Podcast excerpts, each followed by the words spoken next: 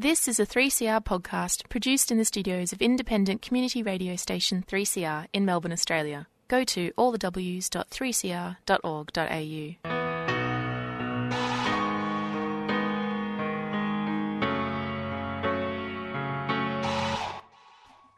that was Dido with Kendrick Lamar. Let us move on. It's eight after four. You are on In Your Face on 3CR with James and MV behind the panel. Well, Martin Gladman is a counsellor at Thorne Harbour Health and is facilitating a support group for trans and gender diverse people in the Bendigo and Loddon Mallee regions. Welcome, Martin. Welcome to 3CR. Thank you very much, James. Martin, what led Thorne Harbour Health to identify there was a strong need for a trans support group in the Loddon Mallee and Bendigo regions? Sure. So it didn't actually come from us, James. It, we were we were approached by um, there's a lady called Madeline Fernbach who's been running uh, two two trans groups up and up in um, Ballarat, and she contacted us because she had a number of um, people who were attending her group and and they were looking for something that was a bit closer to home, really. And and she passed on two people's emails, and I met with them and we kind of sat down and, and you know nutted out a bit of an idea of, of what would be supportive for the community down here. And what are some of the particular issues that people in, in Bendigo and Loddon Mallee who are trans or gender diverse are actually talking about? Are there any issues specific to regional areas that keep coming up, for example? Yeah, definitely. Like, look, isolation can happen anywhere. You, you can be isolated in amongst hundreds of people, particularly in, in country areas, it's you know there's there can be geographical distance, which can you know further exasperate that that isolation, and also just not having you know necessarily strong communities of people who you can connect into, or certain areas which one can connect into.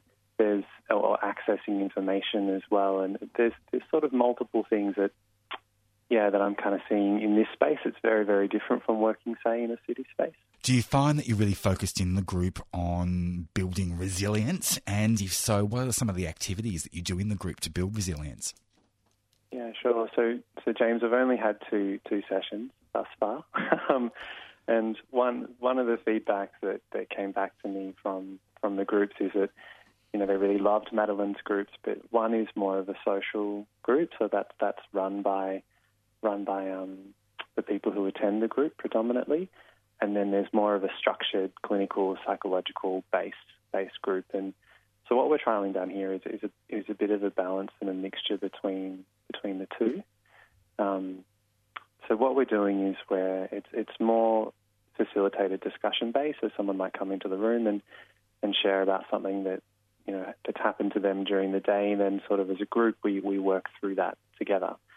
So, for example, in, in one of the groups, you know, misgendering came up, and someone had an experience during the day and that had, had handled them, like in, in their words, they, they were very proud of the way that they had handled themselves and, and taken care of themselves and nurtured themselves through it. And it didn't affect them as much as, say, as it would have had two years ago. So we started to look at why, why is that? Like, what is it that's, that's different now? And, you know, then as a group, we can start to then, then unpack and, and normalize and understand and, um, you know, sort of build a deeper connection with you know, within the group, within each person, within themselves. So it sounds like you're really using a strengths-based approach with the group to harness those strengths to to be able to move on from issues that once would have been problematic and a hindrance.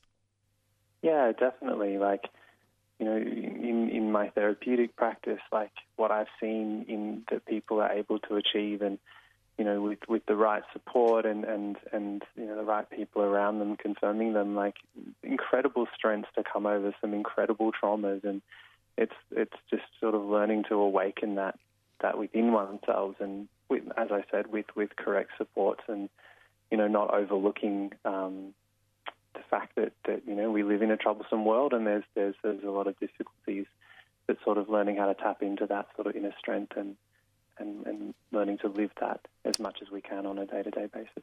So, how do you, in a group setting, manage issues around trauma that might come up around issues to do with isolation or transphobia? How do you manage that? Yeah, sure. So, it's it's always preempting beforehand as well. So before any group member comes into the group, we, we have what's called an initial assessment as part of our counselling process down here. And that's where we just sit down and I make sure that the person has supports outside of the group as well, that they're linked in, they've got people that they trust, that if something does come up in the group that, that might trigger them or, or um, you know makes them feel uncomfortable, that you know for whatever reason they've got avenues outside of that space as well, so they're not you know just solely wholly relying on on the group. Um, and then in that, it's we've set rules in a group. We all sat down as, as a group and, and talked about how it is we can respond to these things if we are feeling a bit triggered or if something's you know a bit close to home. You know what we can do within the group, but also what can we do outside of the group, and you know making sure that they you know have have tools that they can utilize for themselves, but also that they feel comfortable enough to contact me and um, you know the sessions in between you know, the group sessions are on offer, like more than welcome to drop in and, you know, make a time and, and talk about anything or, yeah, or making sure they're connecting with their other supports as well. Martin, to what extent is an ongoing peer support and social group run by local trans and gender diverse people in the Bendigo and Loddon Mallee regions a goal once this group ends in September?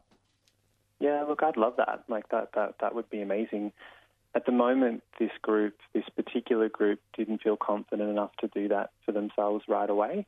They wanted to start out with, with it being facilitated. And then that that's kind of the plan is that ultimately it'll get to a point where I'm not needed. And, that's what happened with, with Madeline in, in Ballarat. Uh, it became, became clear that the group was, was you know, able to sort of move forward without a facilitator. Um, and yeah, so we're really just seeing, James, it's, it's a trial. It's first one we've done up here and, and just getting a feel of, of, of where it goes. And, you know, each group where we're building numbers and, and you know, so that, that always changes things too. So we'll just see what happens. But absolutely, like if, if that's the goal, if someone came to me and they said, I want to run, you know, my own group, I'd be like, cool, what can we do? What do you need? Do you, you know, do you need a space? Like, like what, what can we do to support that? To what extent is Thorne Harbour Health working with local health service providers in the Bendigo region to better support trans and gender diverse people? Yeah, so part of our, like one of our main um, goals, you could say, or our bread and butter of the work up here is, is to connect in with the other agencies and, and, and support them to be able to better support not just the trans and gender diverse community, but more broadly the LGBTIQA plus community up here. And yeah, that looks like many things. Like we, we have a partnership with, with Bendigo Community Health with our Pronto Clinic, um, where we're working with Headspace quite closely on, on various things, and we're doing training across Bendigo Health. So we we run um, we have a, a, local trans gentleman who comes and joins me, and, and we offer inclusive practice training. And you know we've been up to all the way up to Swan Hill, down to Kyneton and Castle Castlemaine, like we're we're constantly connecting in with and, and doing what we can to, you know, upskill and, and develop the awareness of, of those other community agencies in the area so then they can better support the community. So it sounds like you're really putting the structures in place so trans and gender diverse people in Bendigo and Loddon Mallee can actually access multidisciplinary teams. Yeah, absolutely. Like to, to the best of our abilities, absolutely um, where and there's always more to be done, and there's you know there's there's only two of us here at the moment, so you know we're always open to whenever anyone comes to me and, and, and says you know this is an area which needs addressed, we go okay great let's let's go for it. So, Martin, where are you based? Are you based in the Bendigo area at the moment, and, and, and or are you based in Melbourne and travelling to Bendigo? Like you, how are you structured? Yeah, sure. So me personally, I live in Bendigo, so I work full time in Bendigo. So Thorne Harbour Country, uh, we have like a community hub here. Wow! We have a beautiful old building. Um, it's it's amazing. There was the Country Awareness Network was still was first in Bendigo until until that came to its end, and then that's when what was back stepped in, and now Thorne Harbour's here, and that that space we're hoping to renovate soon, and you know make more into a like a regional pride centre, you could say which would offer, you know, a beautiful space for, for the community to access and utilise um, in various capacities. How exciting. So Thorne Harbour Health, formerly the Victorian AIDS Council Gay Men's Health Centre, now has branches in, in regional Victoria. That's wonderful. Where else are you Absolutely. based? Is it just Bendigo or are there are there the bases? It's just Yeah. Sorry, James, you go. No, no, I was just going to say, is it just Bendigo or have you moved into other areas as well? At the moment, it's just Bendigo, but we our, our brief, you could say, is to cover all of the Loddon Mallee and, and more broadly as much as we can represent you know, both regional and rural experiences. Because it's a big area, isn't it? I mean, as you said before, you know, Loddon Mallee extends all the way to Swan Hill, and you've got so many little communities as well, where, of course, there's gender diverse people, but that isolation and, and transphobia, I imagine, is quite embedded. Absolutely, and that's why we, you know, we offer online um, counselling and telephone counselling, and also peer support. And you know, we're we're always doing our best to, to work with agencies. If, for example, we've got a community forum coming up here in Bendigo and in Castlemaine, and we're working with various community agencies to provide transport, so then people are able to access those. Um, but yeah, definitely for, for two people to cover a very large area, um, yeah, we're, we're doing what we can. And what does your colleague do? Like, what's their focus? Yeah, so so Damien, he runs the he's the program manager here, a program coordinator. Um, so Damien's here three days a week, and then my role is he so he looks after the the, the functionality of, of things and, and, the public relations and um, various other things that, that come along with that, and you know, where my, my work is more the service delivery. So there's the counselling, there's the peer testing, and then there's health promotion, sort of community development and community engagement work. And what's queer life like in Bendigo? Like, I imagine there's quite a, a, thriving queer community there, but perhaps it's a little underground compared to Melbourne. Like, tell us about the local LGBTIQ community. Uh, I was deeply touched when when I came back to this area to see like how how active um, the community is. Like there's there's quite a strong um, there is quite there's quite a few strong community leaders here who who have set up some some incredible things. You know, there's a Fab CV Queer Night that happens. You know, I think that's once a month. There's a queer coffee group. There's you know various different dinners. We have the Bendigo Queer Film Festival crew up here as well. It's it's it's very different from my time in, in, in Melbourne, where it seemed to be like because there were more people, you could be sectioned off in, into your different groups, and there would be enough people within those different groups um, to to build a group per se. Where because the numbers are a little bit limited here, it's like everyone comes together and, and supports each other a bit more bit more broadly. Um, so I really enjoy enjoy that mix and that diversity, and it's been really really awesome to see like yeah, it's very strong here in here in Bendigo. And what about cultural diversity? Like Bendigo has a reputation for being a community that's very white. Um, what's it like for queer people from a culturally diverse background? Is that an area that perhaps you're focusing on a bit? Yeah. So look, there's there, where it is true. Absolutely, the the Greater Bendigo region is is definitely. Uh, very gentrified when, when it comes to you know sort of white living, but that's not to say that we don't have various different cultures and coloured people mm. within the community. And a long um, history of that, of course, with the local Chinese population as well. Absolutely, yeah. And it's something that, that came onto to my radar when I first started working here, particularly when I was working in the peer testing clinic, because we, you know, I get to see all different types of people coming coming through, and you know, of, of various educations around their sexuality and their their sexual health and um, different experiences and cultural beliefs and practices, and so it's definitely on definitely on our agenda as, as something that we're looking to. Fantastic, Martin Gladman. Best of luck with the Bendigo Trans Support Group, and uh, thank you so much for joining us. And MV's got a bit of a question for you. Oh, excuse me, no, Martin. I just want to just discuss the details. So it's my understanding that the, these groups will run excuse me, every Tuesday night until September the 4th? And how can people get into contact with you if they want to attend one of these sessions?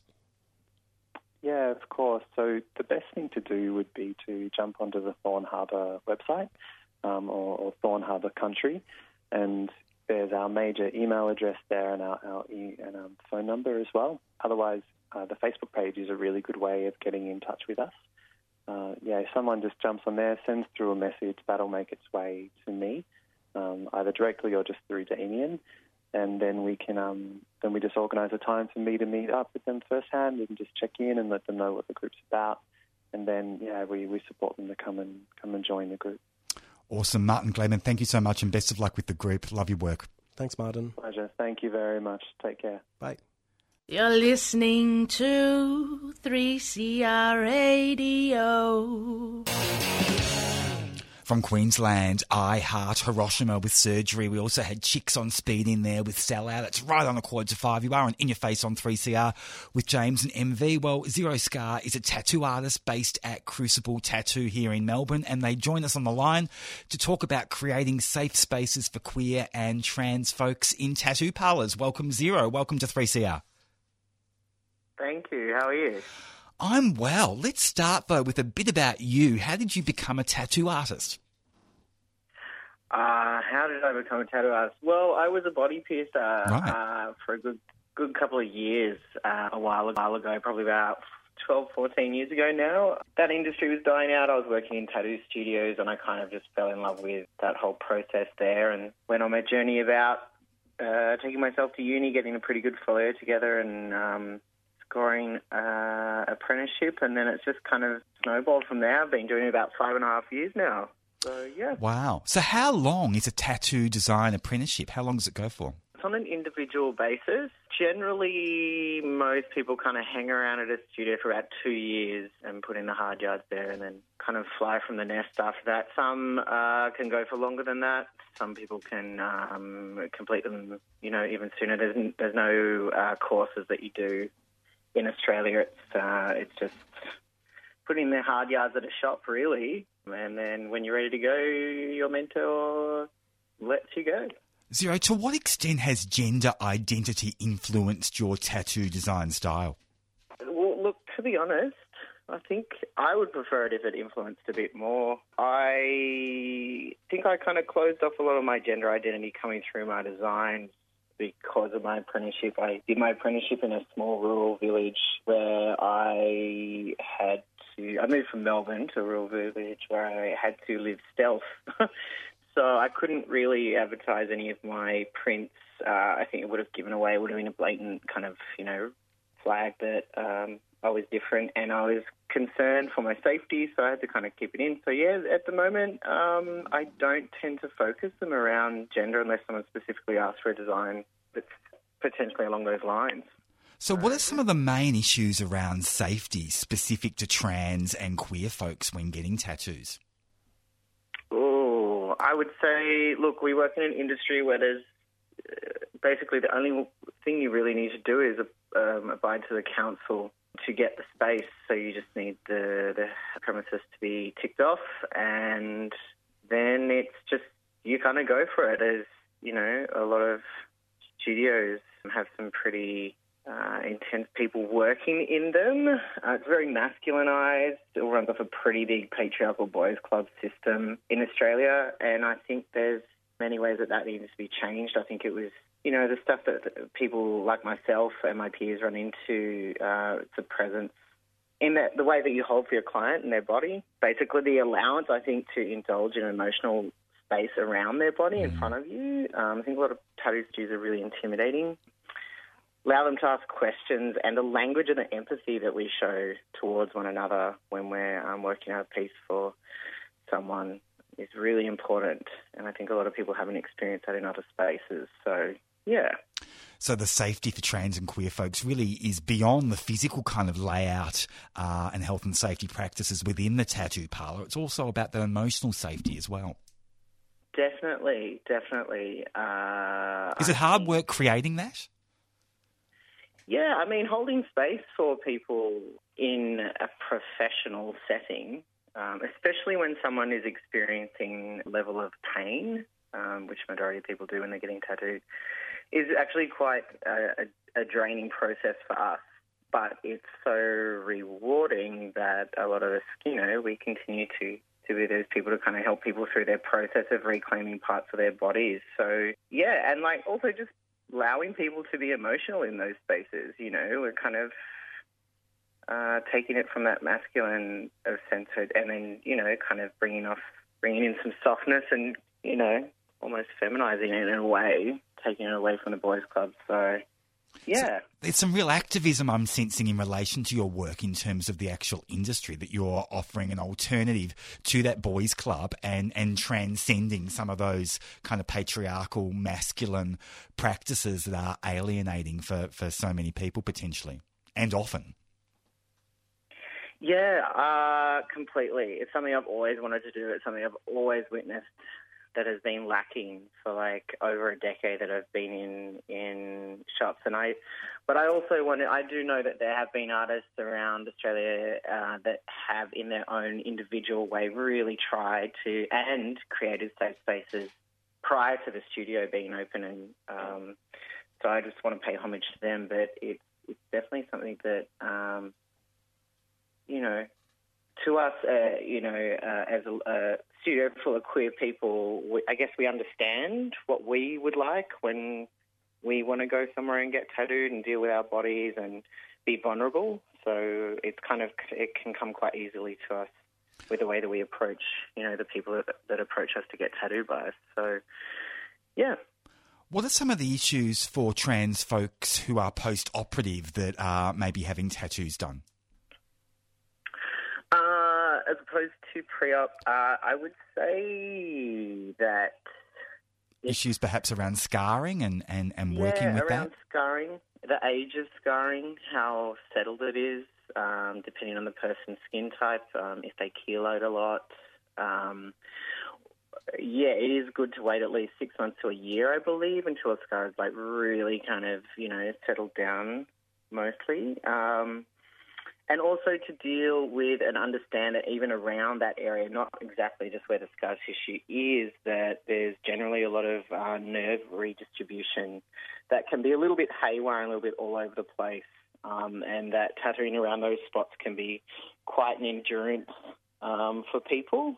Um, and also just to witness your body and know that sometimes uh, the people who I've tattooed, um, trans people who are post-op, um, has generally got a lot of. Uh, there's a lot more of a mental process that goes on during that time of getting tattooed. Not necessarily a painful thing, but you know, there's a lot of um, just releasing that can go on in those moments. So they're pretty special. Um, so yeah, that's that's one thing I've definitely noticed is just kind of letting go a lot of that kind of built up trauma that could be locked in those spaces for people. And when people are letting that go, that must be an incredible moment for you to share with them. And it sounds like that's a great, you know, basis for building a bond. You must get really bonded to your clients, and they must get bonded to oh, you. Yeah, totally, completely. Um, and yeah, it's it's it is really special um, to go through that kind of little inferno of change with them. Um, yeah, it's it's something that you know keeps you kind of like really inspired about being able to do what you do, really. Yeah, it's really special. Fantastic. Zero Scar, thank you for chatting with me. I know MV wants to say something before you go. Hey, hey, Zero. Okay. I know that tomorrow at um, Crucible you have a flash day, and can you just tell us a little bit about what the flash day is? Because I know you're raising funds for Wombat, which is an LGBTI service. housing service, yeah. youth housing service um, in the Kensington, North Melbourne areas. Just just enlighten us a little bit on there and, and how people can get in touch with the, the, the, the studio and, and get work done. Sure. So, well, the studio itself is located in Kensington on Racecourse Road. It's called Crucible Tattoo Co. So it's queer owned and queer run, and um, all of the artists who work in the studio are queer identifying. We've got, yeah, gay, uh, queer, trans, non binary crew. So, um, Generally, the flash days, though, they're different. So all of us artists have drawn up a sheet, apart from Brody who's in Alice at the moment. Hi, Brody. Um, we where you kind of come and we open the door, and it's first in, first serve. So all of the uh, 50% sorry of the proceeds of the entire day is going to uh, the Wombat organisation. They're an organisation that we've found that offer um, support to homeless LGBTQI folk, and generally we raise try to raise funds for. Um, yeah, smaller organisations or uh, yeah, queer identifying crew who need a bit of help with financially. We've run some others before. Um, so yeah, if you want to come down, it starts at eleven tomorrow. Uh, it's going to be a really fun day. Um, yeah, just I think the sun's going to be out as well, which is lovely. So yeah. Good stuff. Zero Scar, thanks heaps for joining us on 3CR and best of luck tomorrow. No worries. Thanks for having me. Great Thanks, pleasure. Zero. Bye. You've been listening to a 3CR podcast produced in the studios of independent community radio station 3CR in Melbourne, Australia. For more information, go to allthews.3cr.org.au.